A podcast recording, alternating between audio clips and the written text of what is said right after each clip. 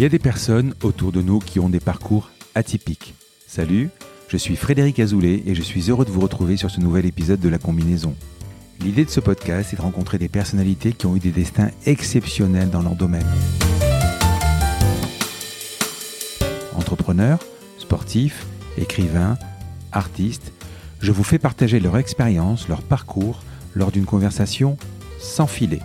Découvrons ensemble la combinaison des événements qui ont fait leur succès. A tout de suite avec mon invité.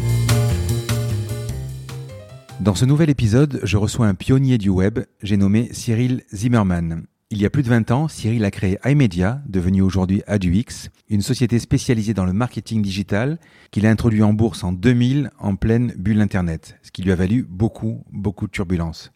À cette période, sa société a vu son cours de bourse divisé par 90 pour remonter en flèche quelques années plus tard. iMedia a même tutoyé les sommets avec plus de 200 millions de chiffres d'affaires et 500 personnes. Cyril est aussi le créateur de IP, une solution de paiement en ligne, pionnière également du secteur, et tout dernièrement de la plateforme, une école gratuite pour les développeurs. Cet épisode est un peu plus court que les autres. J'aurais aimé aller plus loin dans mes questions, mais Cyril avait un rendez-vous juste après notre rencontre. Ce sera peut-être l'occasion de nous revoir. Mais je n'en dis pas plus, voici ma conversation avec Cyril Zimmerman. Aujourd'hui, j'ai le plaisir d'accueillir Cyril Zimmerman, fondateur de iMedia, devenu AduX en 2016. AduX est une des figures européennes de la publicité digitale. Cyril, tu as introduit en bourse iMedia en 2000, en pleine bulle Internet, ce qui t'a valu beaucoup de turbulences. 2001, tu crées IP. Tu es également le fondateur de iCab, une entreprise de transport mototaxi avec chauffeur, devenue Citybird. Tes activités s'étendent aussi dans le secteur des startups du numérique, dont certaines sont devenues de véritables success stories, comme Démotivateur, Botnik, Frisbees. Mais avant tout ça, Cyril, je vais te demander de te présenter. Bonjour. Et merci déjà. Hum Euh, ben, comme tu le disais, je m'appelle Cyril Zimmerman. J'ai euh, 48 ans dans un mois à peu près. Euh, J'habite à Marseille depuis euh, 10 ans avec ma femme et mes deux enfants. Euh, ce avant quoi j'habitais Bruxelles et puis Paris et je suis originaire en fait de Haute-Savoie. Donc euh, voilà pour la carte d'identité. Des études? Euh, j'ai fait des études en école de commerce à Subdeco Paris, Mhm. de 91 à 94. Et en parallèle, j'ai fait une licence d'histoire et puis Sciences Po en service public, euh, puisque j'ai superposé, non, j'ai enchaîné en fait euh, le SCP et puis Sciences Po, euh, dont je suis sorti en 96 et en 95 et en 94 j'avais euh, passé le concours de l'ENA que je n'ai pas eu et donc ne l'ayant pas eu j'ai fait ce qui était logique quand on ne devient pas énarque on devient entrepreneur. Tu as conjugué ESC Paris et en même temps une licence d'histoire? J'ai fait une licence d'histoire en même temps que Subdeco Paris et après j'ai fait Sciences Po. L'ENA, c'est pas pour devenir entrepreneur, donc tu avais une fibre entrepreneuriale? Non, j'avais envie euh, de servir l'État. C'est pour ça que après Subdeco Paris, j'avais fait Sciences Po et que je préparais l'ENA. Euh, je trouvais que c'était une préoccupation assez noble. C'était une façon euh, de concevoir sa vie euh, qui était assez structurante. Et dans les vastes domaines dans lesquels l'État français intervient, ce qui m'intéressait, c'était la diplomatie. D'accord. Euh, et euh, finalement, euh, pour des raisons euh, multiples, en fait, j'ai changé de voie. La première raison, c'est que déjà, en fait, euh, j'ai pas réussi à avoir les concours. Et puis après, en fait, la réflexion m'a amené à réaliser que c'était pas forcément euh, ce qui m'allait le mieux.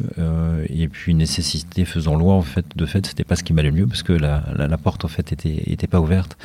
Et donc, un peu par hasard et un peu par réaction, euh, j'ai créé une entreprise pour me dire que je voulais bifurquer et pas avoir de regrets, donc je voulais faire quelque chose de totalement différent. Euh, L'entreprise avait un sujet qui était euh, très vague, qui était euh, la communication et l'aide aux entreprises. Je l'ai fait avec un copain qui était à Sciences Po avec moi et qui était à peu près au même niveau de non-maturité sur ce qu'il voulait faire. Donc on s'est retrouvés tous les deux associés d'une société, mais sans savoir exactement ce qu'on allait faire. Et on a croisé un troisième larron qui, lui, à l'époque, euh, partait en VSN. Euh, on disait comme ça à l'époque. Donc, c'est un service Militaire. militaire, ouais. euh, mais en entreprise à l'étranger. Et qui nous a dit que euh, il avait pensé, s'il partait pas en VSN, à euh, monter une régie publicitaire sur les CD-ROM, mais qu'on pouvait faire ce qu'on voulait de cette idée parce que de toute façon, il l'exploiterait pas. Et on s'est dit, bon, finalement, pourquoi pas, on va essayer ça. Et c'est parti comme ça. Les CD-ROM, donc c'était à l'époque des programmes À l'époque, c'était des CD-ROM de, jeux et des CD-ROM culturels. Euh, il y avait une maison d'édition qui s'appelait Montparnasse Multimédia qui faisait des très beaux CD-ROM de découverte des musées comme le Louvre, euh, comme, ah le, comme le musée d'Orsay. Ils avaient fait ça aussi pour la Fenice, en fait, et différents lieux de culture en Europe. Euh, il y en a d'autres qui étaient moins connus et avec des budgets moins gros. Et on s'était dit que euh, probablement ces éditeurs pouvaient être ouverts à recevoir l'aide financière d'annonceurs ou de sponsors en fait qui auraient une présence de marque au sein du CD-ROM et qui permettrait en fait le financement de la production. Euh, en fait, ça n'a pas vraiment marché parce que. C'était quoi une sérigraphie sur le CD-ROM Non, c'était des programmes interactifs. C'était comme un site. Ah, c'était donc tu voulais faire de la pub dans le CD-ROM, pas sur la galette. à l'intérieur du CD-ROM. D'accord, pas sur la galette, d'accord. Non, non, bien sûr. Non, c'était euh, hmm. à l'intérieur du programme, en fait, un sous-programme publicitaire. D'accord. Euh, ça n'a pas vraiment marché comme on l'entendait, euh, mais on a malgré tout vendu la publicité sur des sérums pour une filiale des Trois Suisses qui s'appelait le Club européen du multimédia, mmh. qui éditait un catalogue de VPC, donc de vente par correspondance, de CD-ROM. Donc le catalogue était lui-même un CD-ROM sur lequel on pouvait acheter des CD-ROM. Et, euh, et, donc ça c'était un support qui n'était pas éditorial et pour le coup ils étaient assez ouverts à l'idée qu'on vende de la publicité dessus, donc on l'a fait pendant deux ans. C'était quand C'est en 96 Ça, c'était 96, 98. Euh, en parallèle de quoi euh, mon associé euh, était très impliqué dans une radio associative à Paris qui s'appelait qui s'appelait qui s'appelle toujours Génération, qui mmh. était une radio hip-hop. Et donc il s'occupait un peu de la programmation et on a commencé à vendre aussi un peu de publicité sur les ondes de cette radio. On a rencontré des éditeurs de magazines, soit de fanzines, soit de magazines musicaux, euh, donc qui s'appelait Magic, qui s'appelait Radical, qui s'appelait Tribeca, euh, un magazine de cinéma qui s'appelait Repérage, un magazine de BMX qui s'appelait Cream. Et on est devenu euh, la régie de ces magazines indépendants. puis on en est devenu l'éditeur. Parce que finalement on a tout réuni, on s'est tous réunis dans une seule et même structure. Et donc on avait au bout de deux ans une double activité qui était euh, d'être éditeur et euh, éditeur de presse, régie presse et régie radio, mmh. et une autre activité de régie publicitaire sur du multimédia. On avait commencé par les CD-ROM et petit à petit, moi j'avais été démarché des sites internet parce que c'était le début de la pub sur les sites internet et de, le tout début euh, d'internet. Et deux ans après, mon ami et associé Bruno Laforesterie et moi-même, en fait, avons décidé de se séparer parce que les, activités euh, divergeaient un peu et puis on n'avait plus tout à fait la, même vision des choses. Euh, on s'est réconcilié en fait euh, ensuite, mhm. mais on a géré le développement des deux sociétés. la partie multimédia est devenue iMedia. la partie presse et radio est devenue une autre société. Génération existe encore. Aujourd'hui, Bruno est directeur du Move, donc la station de, Radio France. Quel chiffre d'affaires à l'époque à peu près? On faisait 3 millions d'euros de chiffre d'affaires en 99. De francs D'euros? D'euros en 99. C'est pas mal. Hmm. Elle consistait en quoi la pub? Bah, C'était euh, au milieu, c'était des spots au milieu du CD-ROM euh, ou du multimédia? Oui, c'était sur les interfaces de navigation. Euh, on avait le choix entre découvrir une publicité ou alors aller voir l'article qu'on voulait acheter. C'était des petits programmes, donc il y avait des vidéos, d'accord. Oui, absolument. Comme, comme aujourd'hui la publicité sur des sites internet, ouais. sauf que ça ne se renouvelait pas, puisque une fois que hmm. le CD-ROM était pressé, il était statique en fait et le contenu ne changeait pas. Donc ça a fonctionné, 3 millions d'euros c'est pas mal. Et ensuite? Oui, 3 millions d'euros c'était l'ensemble. Ah, c'était bien, euh, Oui, c'était la presse, la radio et euh, les CD-ROM. Hmm. Et donc après, euh, la partie Internet est devenue iMedia. Euh, elle s'est développée et elle a reconstitué à peu près le même volant d'activité, 3 hmm. millions d'euros. Et j'ai rencontré des investisseurs à l'époque, en fin, fin d'année 99. C'était hmm. essentiellement le groupe Dassault, qui investissait pas mal en fait dans Internet et le multimédia. Et euh, ils ont bien aimé euh, l'équipe, euh, l'idée, euh, le secteur, et ils nous ont financé le développement en France et à l'international. Et huit mois après, on s'est introduisait en bourse, comme tu le disais tout à l'heure, au nouveau marché en juin 2000. On va, on va y revenir. Pas d'internet encore ou pas vraiment? Si, si, si. L'activité internet, en fait, à partir de 97. Comment c'est ouais, À partir de 97, elle s'est individualisée dans une structure dédiée uniquement à ça à partir de 98. Mais comment c'était la pub? Parce que la pub a complètement changé aujourd'hui avec les Critéo euh, ou l'AdWords. Comment c'était à l'époque? Euh, la pub c'était des pop-up, c'était. Euh... Mais la pub a pas tellement changé. En fait, c'est toujours quelque chose en fait qui vient s'insérer à côté ou en superposition à du contenu éditorial. Euh, la pub à l'époque était statique. Euh, elle n'était pas, pas vidéo, elle n'était pas ciblée, elle n'était hmm. pas sonore. Donc euh, aujourd'hui, c'est devenu véritablement multimédia et c'est devenu beaucoup plus ciblé et elle est beaucoup plus nombreuse, mais les principes étaient les mêmes. Mais c'était un coup par un coup pour mille. Coup pour 1000 ou par clic, comme aujourd'hui. Tu avais quoi, comme, comme support, par exemple des, Parce que j'ai vu un moment que tu avais euh, des, des, supports de qualité comme Marianne, comme les Inrock. Tu, donc la régie, tu, euh, tu allais voir euh, les annonceurs tu leur proposais de passer dans des bundles avec plusieurs, plusieurs magazines Comment on, ça on allait d'abord voir des éditeurs et comme on venait d'un univers autour de la musique, des jeux vidéo, on a d'abord cultivé cet mmh. univers-là. Donc effectivement, on a travaillé avec les Arocs, on a travaillé avec des sites de jeux vidéo comme jeuxvideo.com, mhm. euh, qui est devenu, vous avez racheté, euh, je crois, ouais, qu'on a racheté ultérieurement, mais qui est devenu ultra leader en fait dans ce domaine. Euh, et on proposait aux annonceurs de communiquer soit sur des sites individuellement, soit sur un bouquet de sites qui touchaient les 18-25 ans sur leurs loisirs culturels et leurs loisirs d'une manière générale. et puis de là, finalement, on a élargi le portefeuille des éditeurs avec lesquels on travaille. Euh, on a travaillé à l'époque avec Caramel, euh, mmh. qui était un des premiers webmail et le premier webmail français. On travaillait avec Infony, qui était fournisseur d'accès, qui était devenu actionnaire en fait de iMedia. Euh, on a travaillé avec Boursorama. Mmh. On a travaillé avec un portail suédois qui avait défrayé la chronique à l'époque, qui s'appelait Spray. donc oui, on avait une très belle part de marché. On était la première régie indépendante en France à côté des géants de l'époque euh, qui s'appelaient euh, Microsoft et Yahoo. 99, encore Google a dû monter la droite en 2000 ou quelque chose comme ça. Ouais, Google est venu après. Google est venu après. En fait, ils sont vraiment venus en Europe à partir de 2002-2003 avec un développement euh, très rapide mais qui s'est vraiment fait sentir sur le marché à partir de 2004-2005. Mais avant d'arriver à tes 3 millions d'euros, tu, euh, tu, as ton projet, c'était, tu avais quoi, une techno? Comment tu, tu, allais voir, quand tu allais voir les, les, les, les supports euh, type Marianne, tu leur proposais quoi? De l'intermédiation commerciale, il n'y avait pas de techno en fait à l'époque. En fait, donc, mais c'était un film le, le, retour, enfin je veux dire à l'époque c'était pas grand-chose. Non il, y avait, il y avait la manipulation de hmm. technologies qui permettait de diffuser la publicité sur les sites internet, mais à la limite, ça c'était plutôt la, la, compréhension de la façon dont ça fonctionnait plutôt que des technologies au fait qui étaient hyper évoluées. Et après, euh, bah, il fallait aller trouver les annonceurs et les convaincre d'investir sur Internet parce que c'était tout sauf une évidence. Donc c'était surtout le démarchage commercial et la compréhension de la façon dont derrière technologiquement on allait pouvoir diffuser la bannière publicitaire. C'était ça finalement la valeur ajoutée et le fait d'y croire alors que personne n'y croyait. Mais il n'y avait pas une barrière à l'entrée qui était énorme, il n'y avait pas un besoin d'investissement qui était énorme. Euh, au début, au fait, euh, je vendais la publicité tout seul, je faisais la compta, euh, je faisais les factures, et puis après on était deux, puis après on était trois, mais il n'y avait pas, avait pas de, de nécessité d'investissement lourd au départ. Et pour faire 3 millions d'euros, quand même, il fallait quand même des commerciaux, des, il fallait quand même une structure. Oui, oui, mais au début, euh, finalement, le chiffre d'affaires, je faisais tout seul. Ah euh, et puis après, en fait, je, ben, on était deux, trois. Effectivement, on commençait à atteindre en fait 3 millions d'euros. Donc à 3, quand vous faites 3 millions d'euros, ben, vous avez un comptable. En fait, vous avez quelqu'un qui commence à gérer mmh. un peu du marketing. Donc la structure grossissait, mais euh, c'était pas une grosse structure. Donc 99, je crois que tu, tu commences les levées de fonds.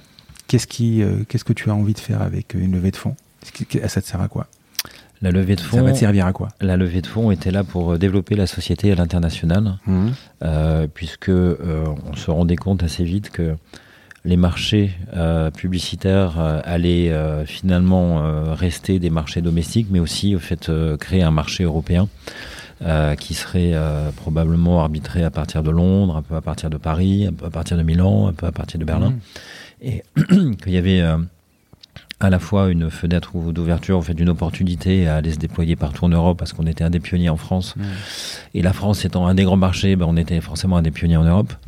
Euh, et puis il y avait une logique économique qui était de dire que ben, il fallait qu'on accompagne nos clients, soit les sites internet, soit les annonceurs, sur tous les pays où ils voulaient être présents. L'époque, la concurrence, c'était il y avait qui? Double clic, il y avait c'était qui? Tu voyais qui en face tout le temps?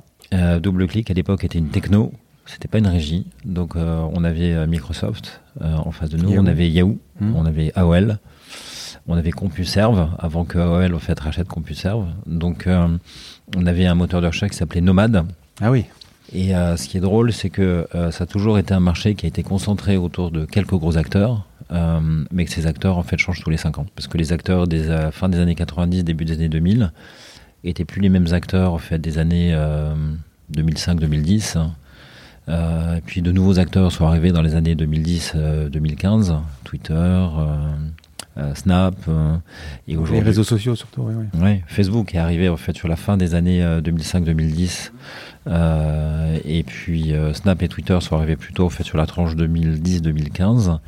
Et là, en fait, le nouveau venu, en fait, c'est Amazon. Donc régulièrement, il y a un nouveau venu, il rabat les cartes. Donc ça ne veut pas dire que tous les anciens disparaissent, mais que la répartition de la part de marché des positions de chacun, en fait, est jamais établie dans la durée, en fait, pour très longtemps. Et, au niveau de la facturation, que ce soit un coût par clic ou un coût pour mille, peu importe, tu avais, tu parlais de techno, il y avait un système de back-office où tu pouvais suivre euh, euh, la rentabilité, le ROI Oui, au début on l'avait développé euh, par nous-mêmes.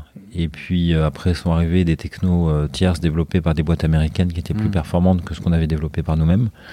Et donc on a basculé au fait vers ces technologies-là qu'on utilisait, qu'on installait sur nos serveurs et qui permettaient de gérer la diffusion et de compter le retour sur investissement pour les annonceurs. iMedia euh, devenu AdioX en 2016, pour quelle raison? Le changement de nom?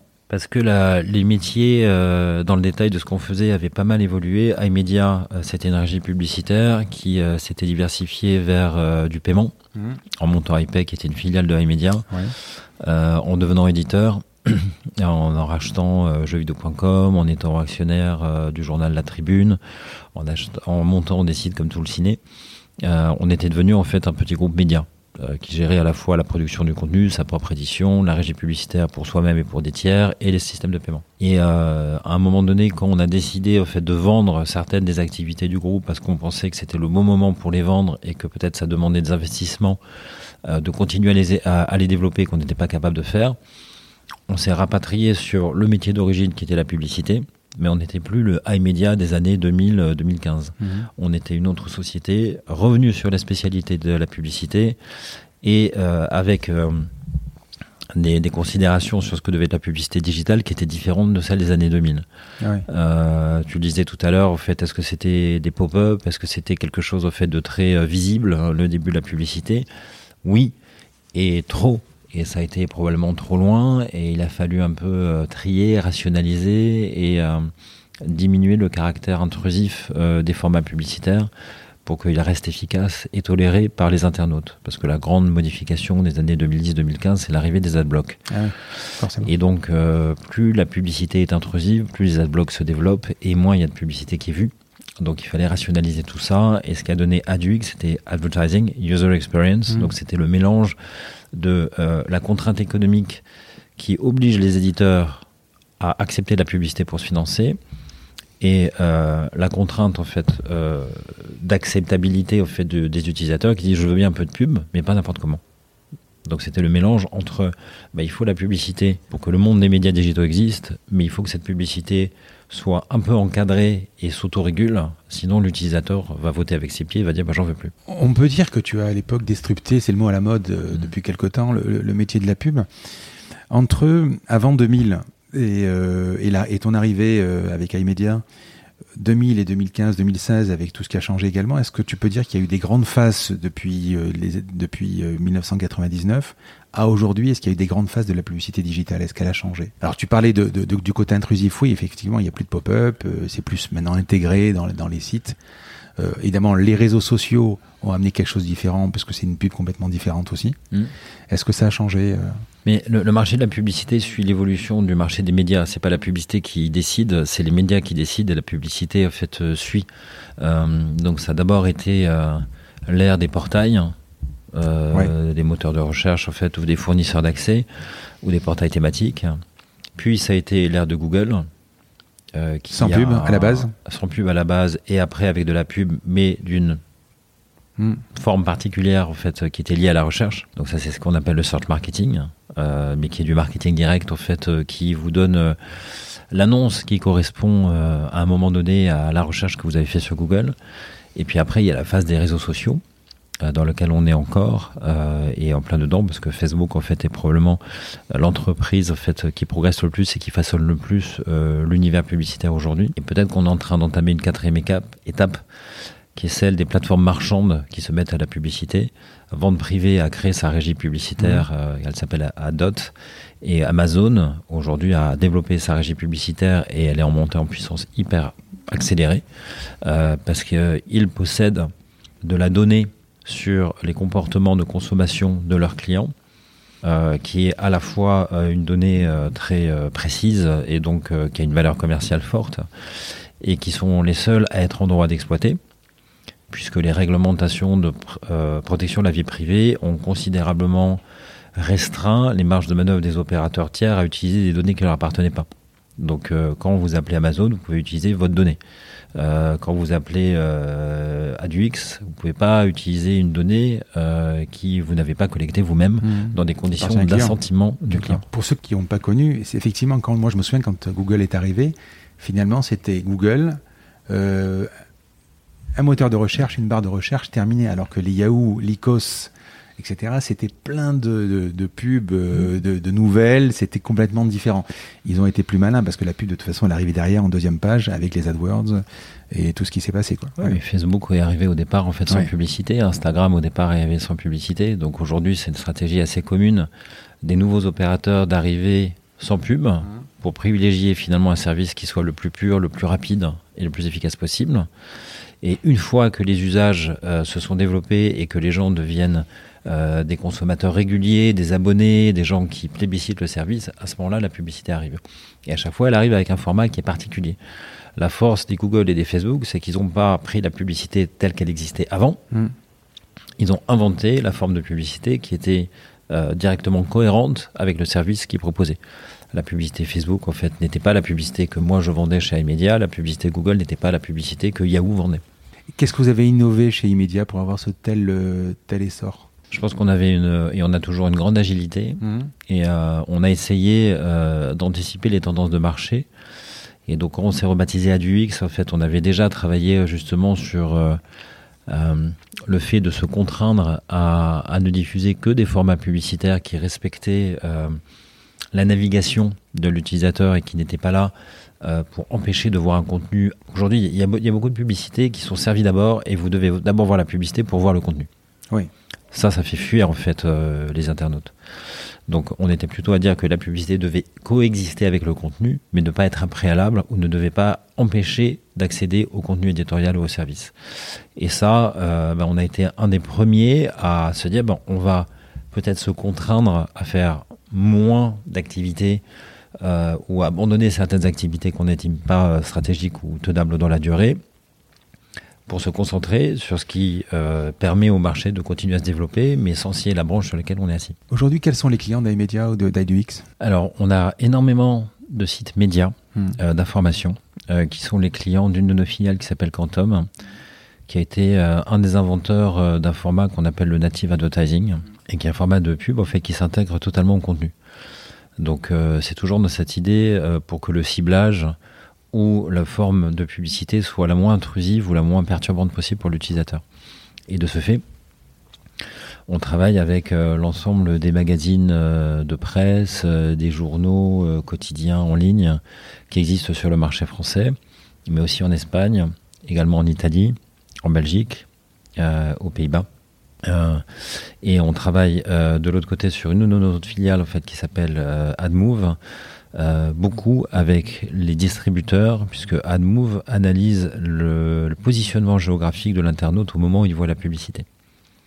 S'il ne voit pas de publicité, au fait, on n'a pas d'informations sur lui, mais au mmh. moment où il voit la publicité, au fait, on est capable de recueillir euh, sa position géographique, euh, relativement précise, mais qui permet en fait de garder l'anonymat. Et donc, c'est une donnée qui est assez intéressante pour tous les distributeurs, de façon à ce qu'ils puissent euh, envoyer des promotions commerciales à euh, Frédéric ou à Cyril ou à Paul ou à Jean en fonction de là où ils se trouvent à un moment donné. Euh, donc ces distributeurs, ça peut être des chaînes de restauration, ça peut être des distributeurs d'équipementiers sportifs, ça peut être des distributeurs alimentaires. Et ça, on le fait en France et en Belgique.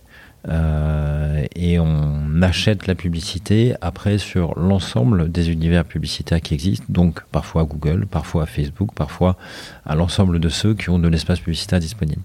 Et la troisième branche d'activité, on travaille euh, avec euh, un éditeur de contenu digital présent sur les réseaux sociaux et sur Facebook en particulier qui s'appelle Démotivateur.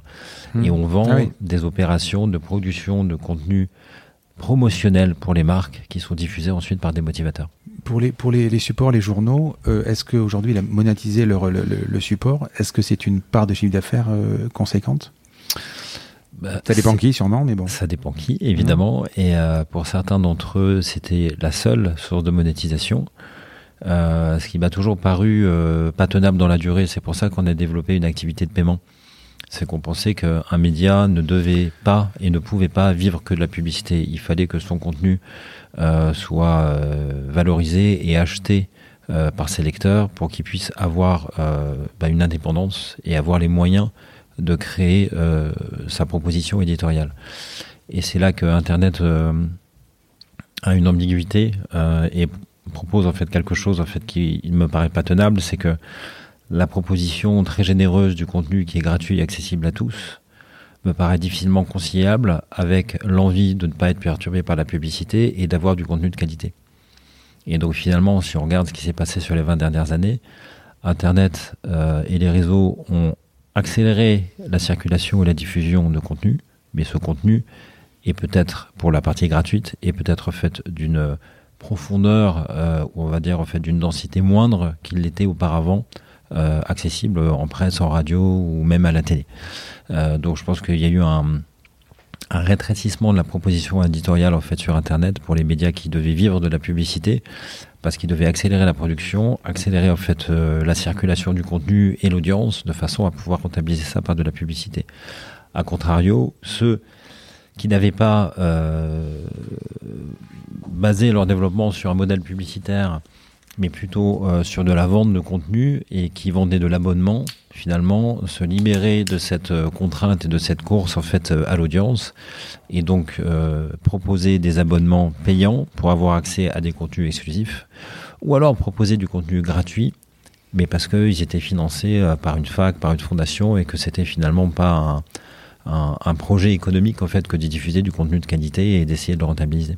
Comment ça se situe aujourd'hui? Parce que tu parlais d'intégrer donc UX, intégrer un peu la publicité dans les pages pour qu'elle soit moins intrusive. Nous, chez, sur notre site internet Papéo, on, fait appel à des boîtes comme Criteo, donc c'est du remarketing. Hein. Tu vois un canapé euh, chez Cdiscount et tu le revois après systématiquement quand tu te balades ailleurs, euh, le même canapé avec la pub, allez acheter moi. Comment, euh, au niveau UX, expérience utilisateur, comment vous vous associez un peu vos publicités avec des publicités qui sont Critéo, qui sont par contre là, c'est un peu la baston quand même. Là, on est vraiment sur des millions, euh, souvent des millions d'impressions, quoi. Bah, de toute façon, tout le monde euh, fonctionne euh, sur des unités qui sont même plus des millions, mais des milliards. Nous, on gère en fait des milliards, voire des dizaines de milliards d'objets publicitaires par mois. Euh, Critéo, je pense que c'est des centaines de milliards parce qu'ils sont beaucoup plus gros que nous. Simplement, nous, on a choisi à un moment donné euh, de ne plus. Euh, on a fait du remarketing, du reciblage euh, marketing aussi. On a décidé de plus en faire, à la fois parce que Critéo occupait occupait très bien ce secteur-là, et aussi parce que euh, on pensait au fait que c'était pas forcément la, la, la, façon dont on pouvait se développer par rapport en fait au point de départ de ce qu'était iMedia et AdUX.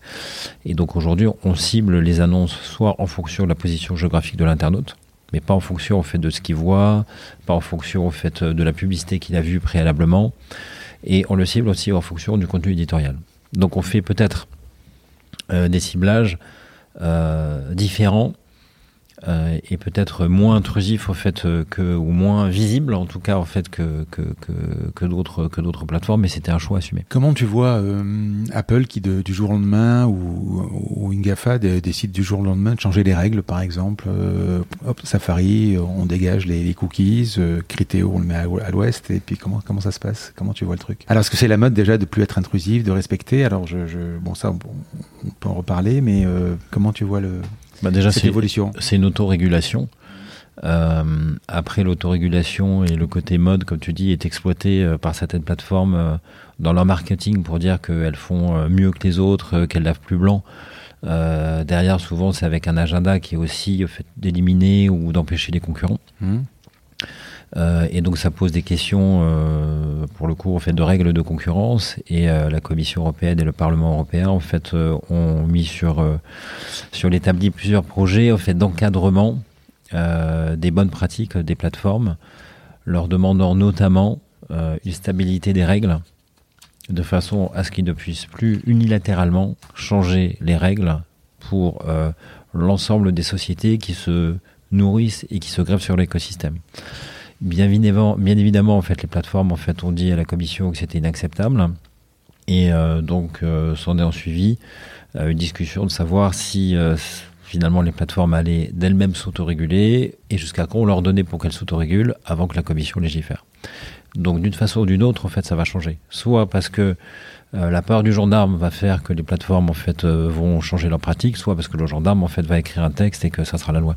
Mais tu penses que ça y est, c'est à rebuffé, c'est trop, c'était trop jusqu'à aujourd'hui.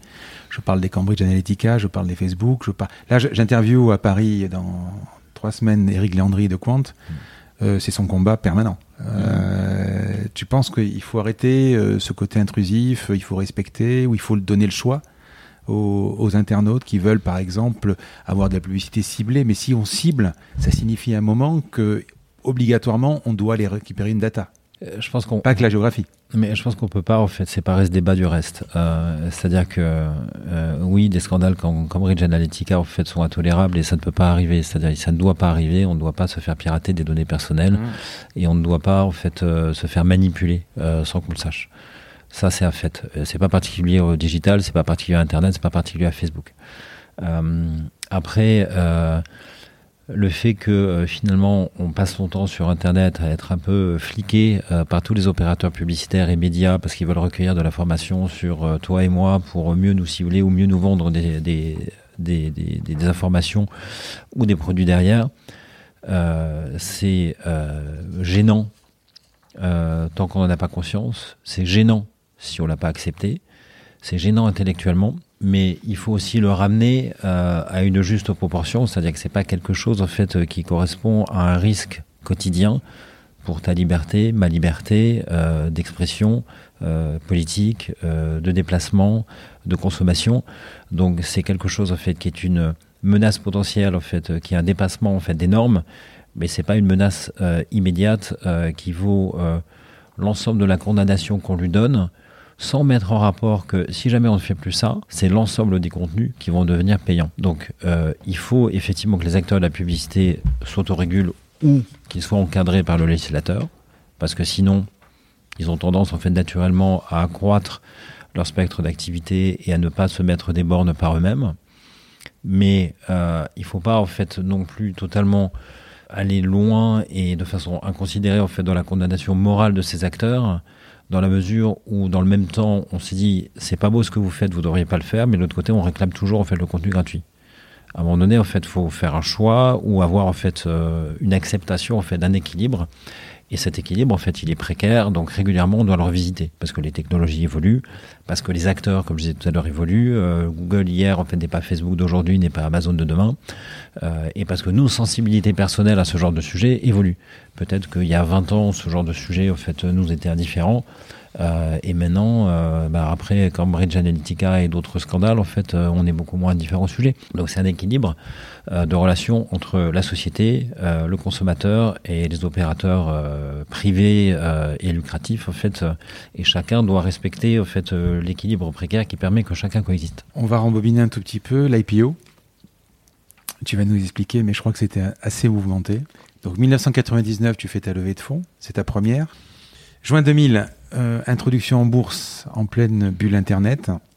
Explique-nous un peu, parce que ça m'a l'air euh, mouvementé. Euh, bah, c'est mouvementé déjà parce que je... Alors, dans un, en un an, donc tu fais ta levée de fonds 99, et ensuite, qu'est-ce qui se passe? En 99, et euh, c'était effectivement un, un moment où, euh, où, la bourse euh, réclamait au fait des, des sociétés mmh. euh, à côté et à accueillir, que les investisseurs et les, les, managers et les fondateurs d'entreprises en fait y voyaient un intérêt parce que ça permettait de lever des fonds et puis de trouver une liquidité à son capital en fait et de gagner de l'argent. Tu communiques sur le, le, le, montant de 99 sur la levée de fonds? Euh, oui, oui, on, la levée de fonds ouais. était de 12 millions d'euros. Euh, et euh, après, euh, effectivement, avoir fait rentrer le groupe d'assaut. Vous étiez rentable à l'époque En 99, hein on était pas tout à fait rentable, mais mmh. pas loin. On perdait pas beaucoup d'argent. et on avait Infony qui était au capital également, en fait, lors d'un conseil d'administration.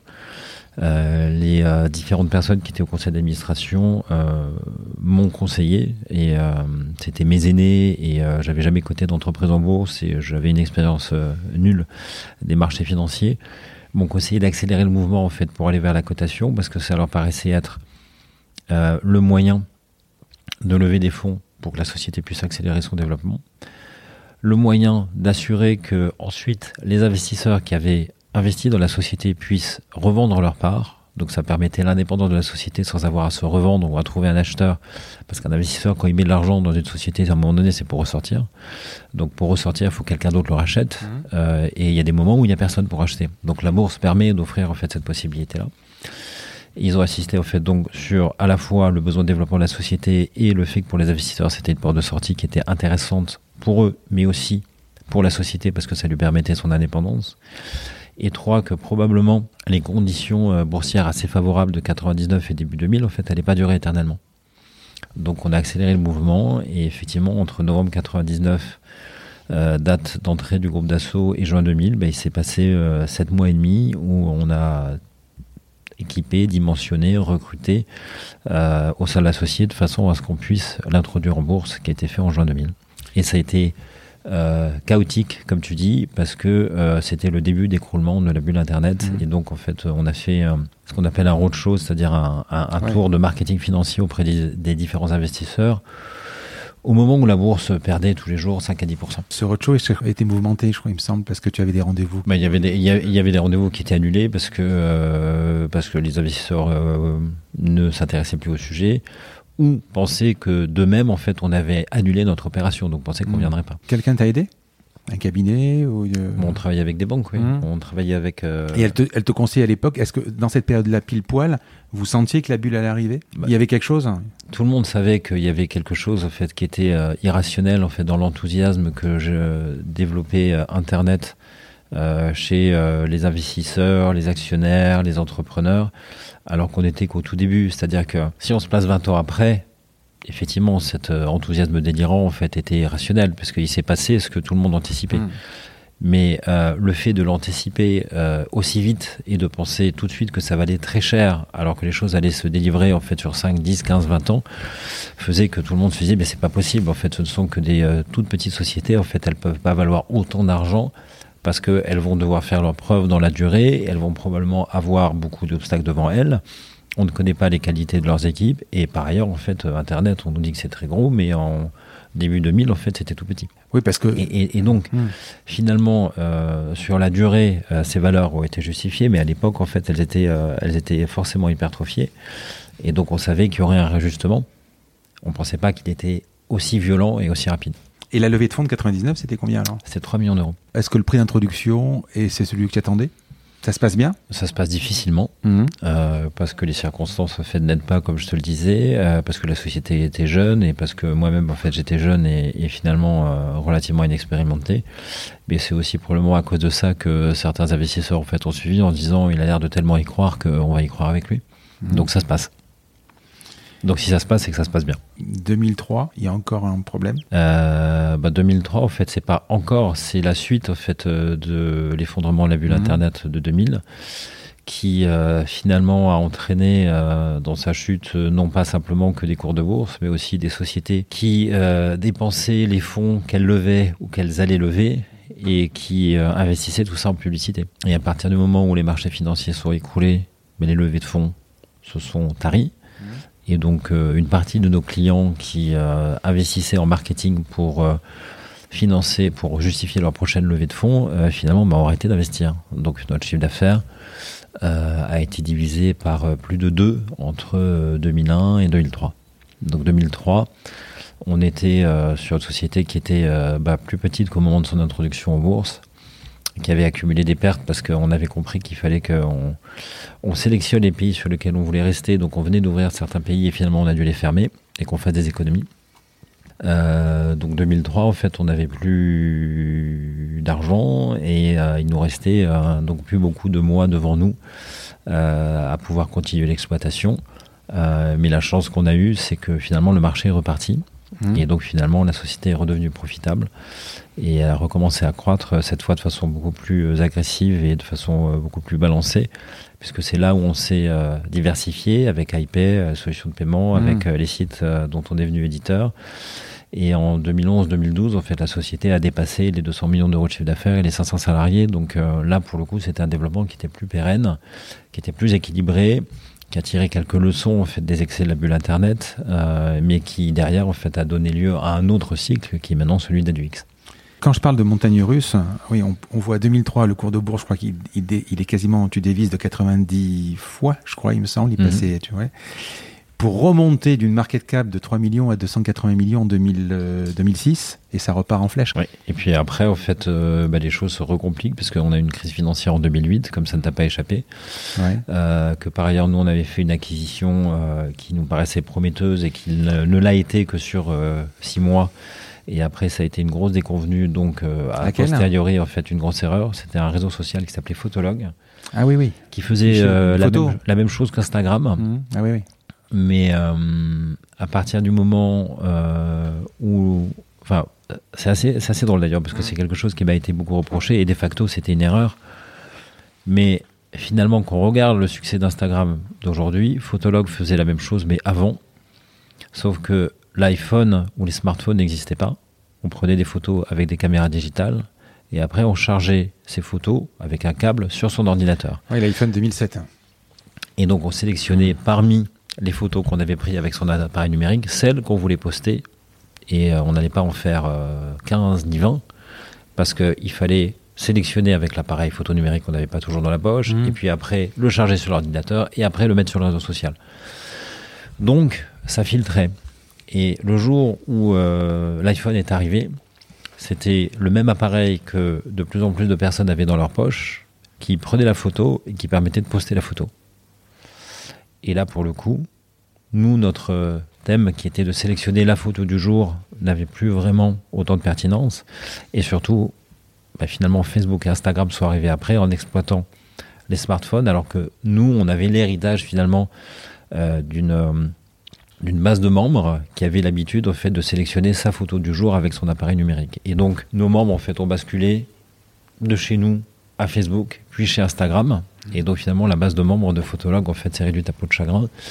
Et euh, là où on avait commencé à faire des revenus intéressants et où on pensait que notre notre pari en fait était gagné, ben finalement au bout d'un an il était perdu.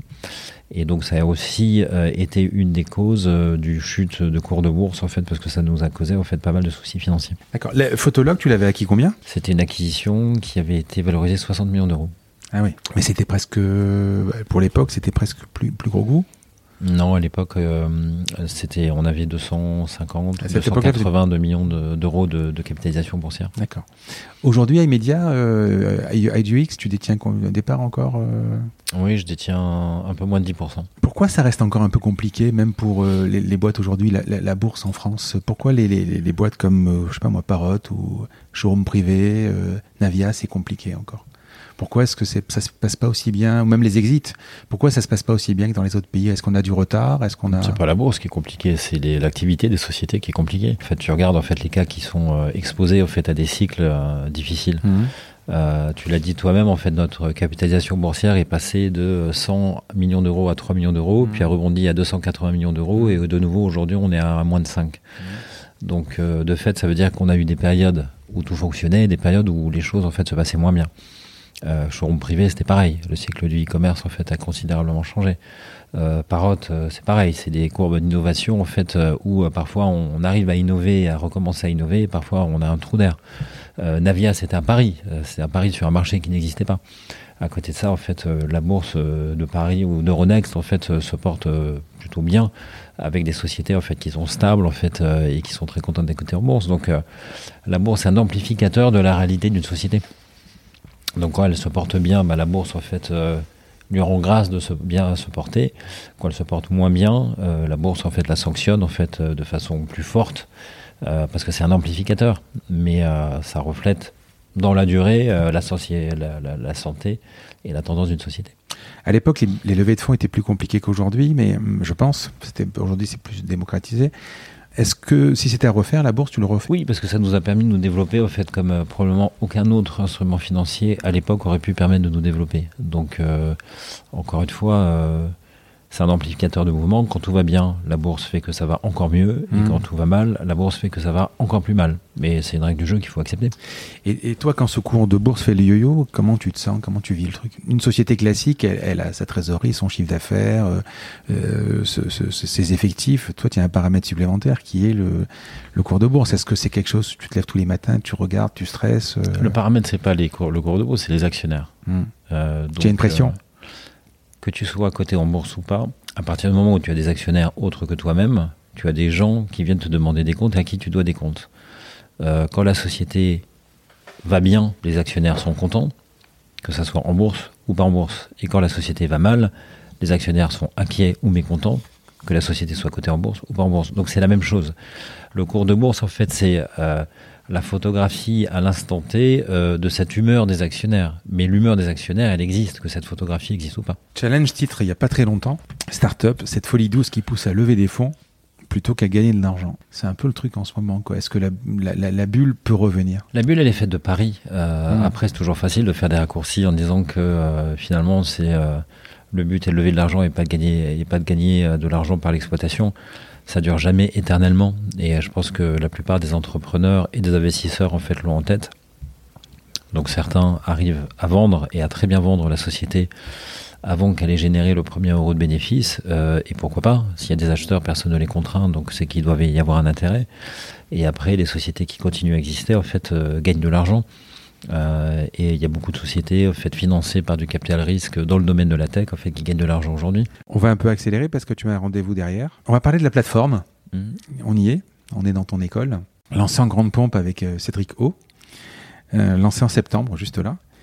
pourquoi cette école? C'est quoi l'enjeu? Alors, c'est pas que mon école déjà, c'est une école mmh. qui est portée par une association euh, que j'ai créée avec le Top 20, qui mmh. est le club des 52 plus grandes entreprises d'Aix-Marseille. Euh, et qui répondait à un double enjeu, un enjeu de développement économique euh, qui aujourd'hui est potentiellement euh, soit bridé, soit une, une, opportunité manquée au niveau d'Aix-Marseille, mais au niveau de plein d'autres métropoles en France aussi, c'est qu'il y a des compétences humaines euh, qui sont demandées et nécessaires pour les entreprises et pour le développement économique et qui ne sont pas aujourd'hui euh, produites euh, par euh, les écoles, les mécanismes de formation ou les universités en fait en quantité suffisante. Donc le fait de créer des ingénieurs euh, ou de créer des codeurs dont à Aix-Marseille en fait correspond à une nécessité économique de développement du territoire.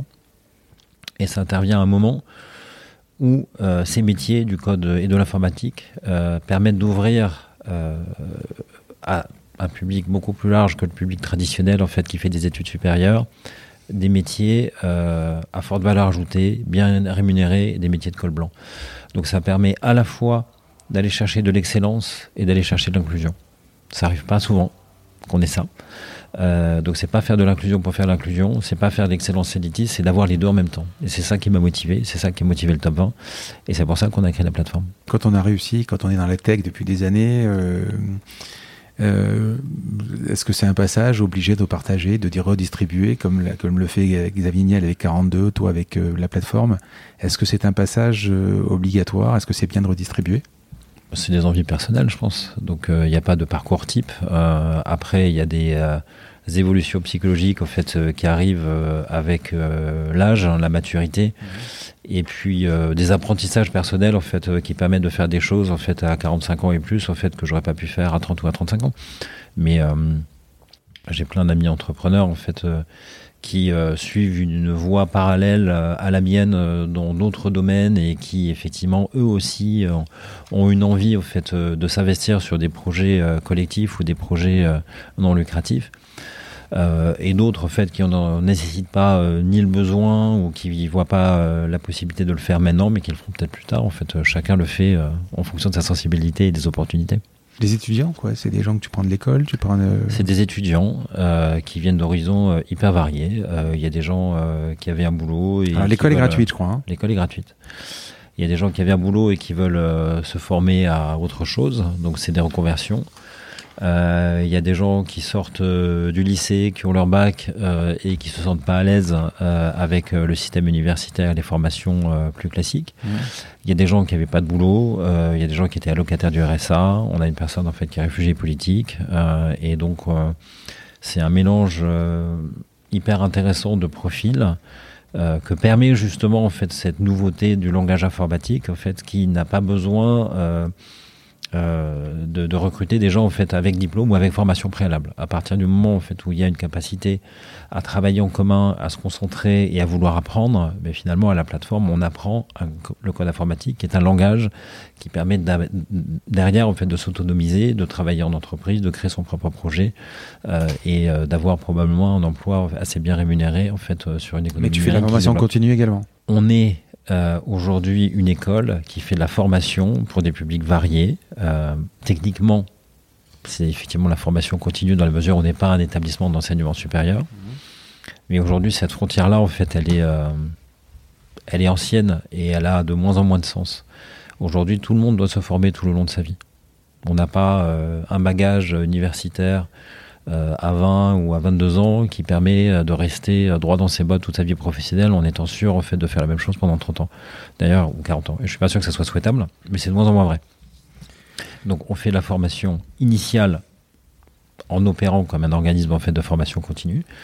Et on fait la formation continue pour des cadres ou des non-cadres qui sont en entreprise aujourd'hui et qui veulent avoir euh, une formation sur des sujets qu'ils maîtrisent moins bien, qui sont des sujets tech, comme l'intelligence artificielle, la blockchain, euh, le cloud euh, et d'autres sujets au fait de ce domaine.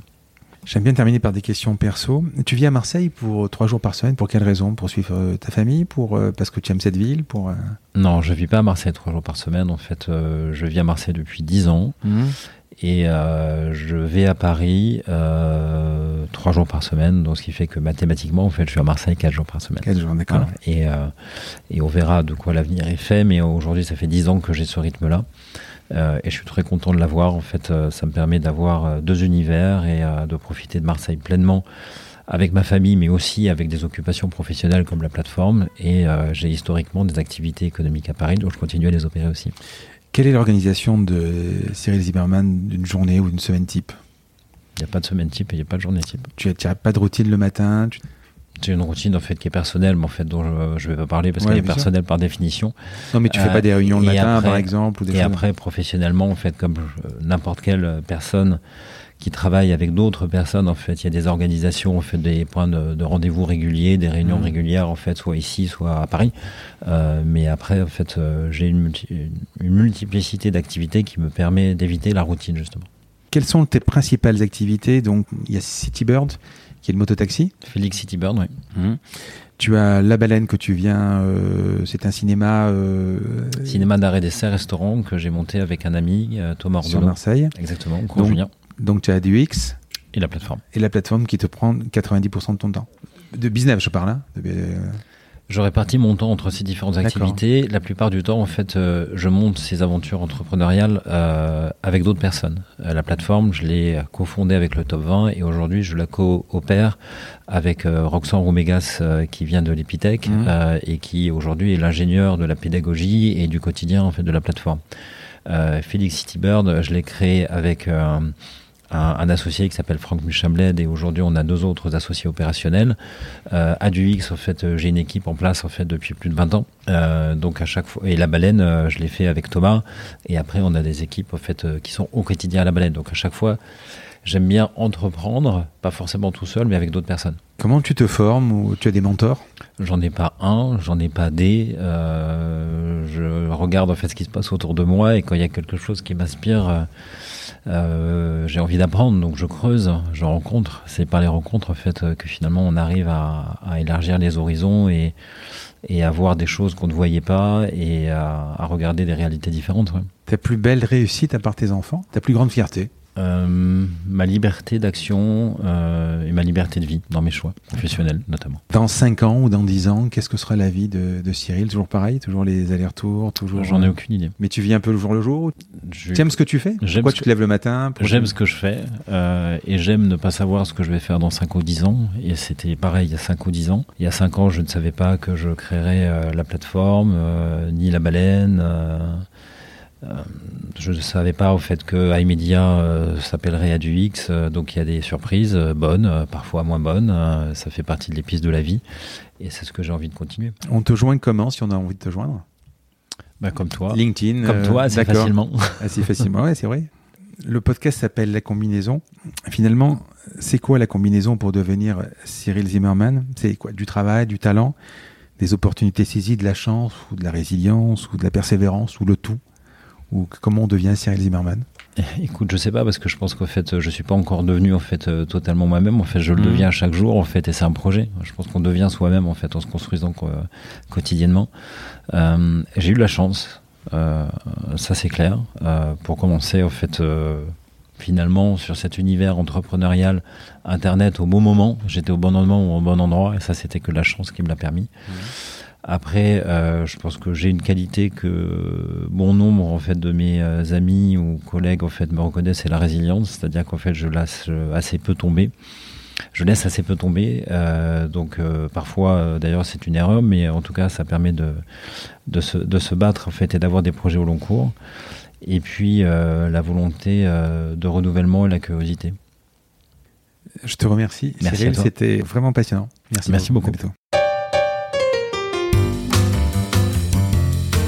Grand merci à tous d'avoir écouté cet épisode jusqu'ici. J'espère que cette conversation vous a plu. Parlez de ce podcast à vos amis ou à vos collègues de bureau, partagez-le le plus possible.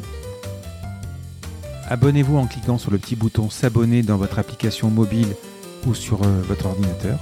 Ainsi, vous serez averti dès qu'un nouvel épisode est en ligne. Je sillonne la France pour vous proposer de nouveaux invités c'est vraiment beaucoup, beaucoup de travail. Ce n'est pas mon métier, vous l'avez peut-être compris. C'est une passion que je pratique en dehors de mon job. Si vous avez apprécié cet épisode, dites-le moi avec des étoiles, 5 de préférence sur Apple Podcast, anciennement iTunes, et d'y ajouter un gentil commentaire, ça me fera plaisir. Ça me permettra également de remonter dans les classements. Et puis si vous n'êtes pas Apple, c'est pas grave, parlez-en autour de vous, partagez sur les réseaux sociaux, c'est prévu sur votre application de podcast préférée. Enfin, vous pouvez vous abonner sur lacombinaison.fr pour être averti dès qu'un nouvel épisode est en ligne. Je suis Frédéric Azoulay. N'hésitez pas à me faire remonter vos remarques, vos questions, mais aussi des invités que vous aimeriez entendre. Je vous dis à bientôt.